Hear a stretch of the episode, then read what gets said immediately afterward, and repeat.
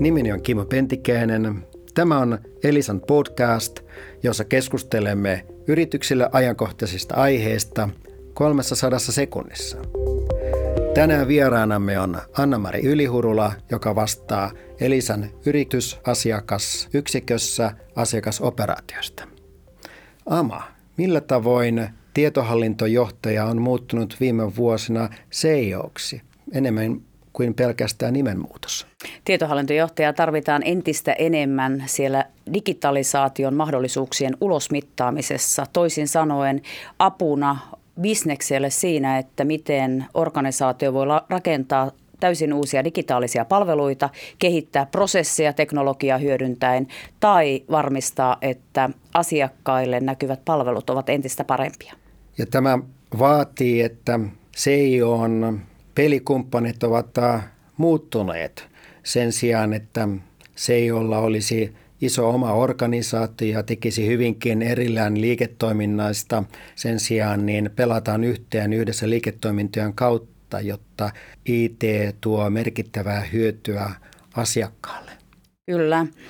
Pelikumppanit ovat muuttuneet sillä tavalla, että liiketoiminta on keskeisin kumppani tietohallintojohtajalle. Toki täytyy muistaa, että ne peruspalvelut, kun puhutaan IT, connectivity, työasema, kapasiteettipalveluista, verkkopalveluista ja niin edelleen. Totta kai tietohallintojohtaja keskustelee näiden kumppaneiden kanssa, mutta entistä enemmän siitä näkökulmasta, että hankkii aiemman palvelutuotannon sijaan palveluna – sen kehittyvän arjen ja hakee kumppaneilta ideoita, miten hän voi omassa organisaatiossaan olla tukena kehittämässä sitä organisaation digitalisaatiota. Mitä se vaatii sitten CEOlta kumppanien johtaminen? Kumppanien johtaminen vaatii tietysti CEOlta sen, että rakentaa sen kehittyvän arjen, toisin sanoen varmistaa kumppaneiden kanssa, että palvelut ovat selkeitä, pal- palvelut ovat laadukkaita, palvelut ovat käytettäviä ja tietysti va- varmistaa yhtenäiset toimintamallit siihen, miten kumppaniverkostoa ohjataan, miten eri palvelun tarjoajia ja ehkä kumppaneita ohjataan ja hallitaan. Ja tänä päivänä moderni tietohallintojohtaja puhuu Service Integration and Management mallissa, mallista, millä hän hankkii itselleen sen kehittyvän arjen kokonaisuutena.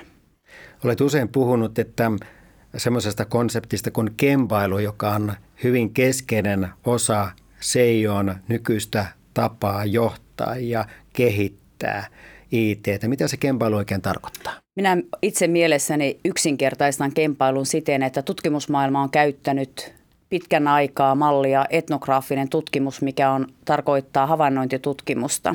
Kempailu on vastaavan tyyppistä tekemistä, mikä tarkoittaa sitä, että havainnoimalla yritetään ymmärtää toimintoja, prosesseja, ihan arkea omassa organisaatiossa ja omien asiakkaiden tuota, rajapinnassa ja sitä kautta – varmistetaan, että syntyy ymmärrys siitä nykyisestä tekemisestä, toisaalta ehkä niistä kipukohdista ja mahdollisuuksista kehittää.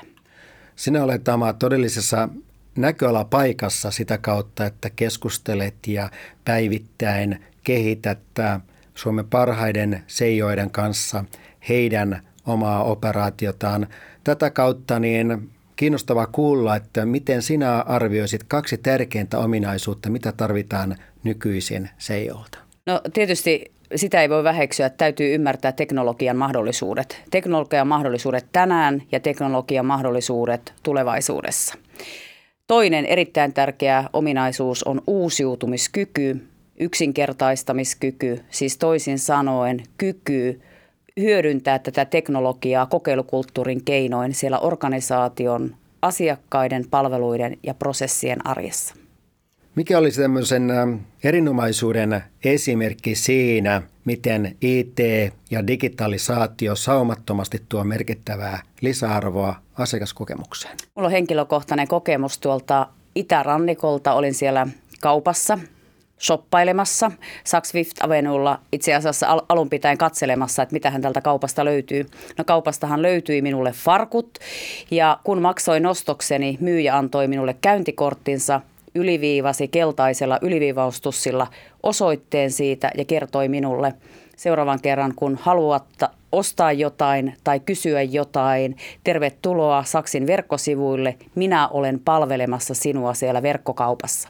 Siis sama henkilö, joka oli siellä lattialla palvelemassa minua fyysisessä kaupassa, olisi palvelut minua myös verkossa. Aito esimerkki siitä, että miten perinteinen kivijalkakauppa ja digitaaliset palvelut on kytketty toisiinsa arjen prosesseissa omnikanavaisesti. Kiitoksia Anna-Mari Ylihurula. Kiitoksia kuulijoillemme. Tämä oli Elisan 300 podcast. Lue lisää elisi.fi kautta yrityksille.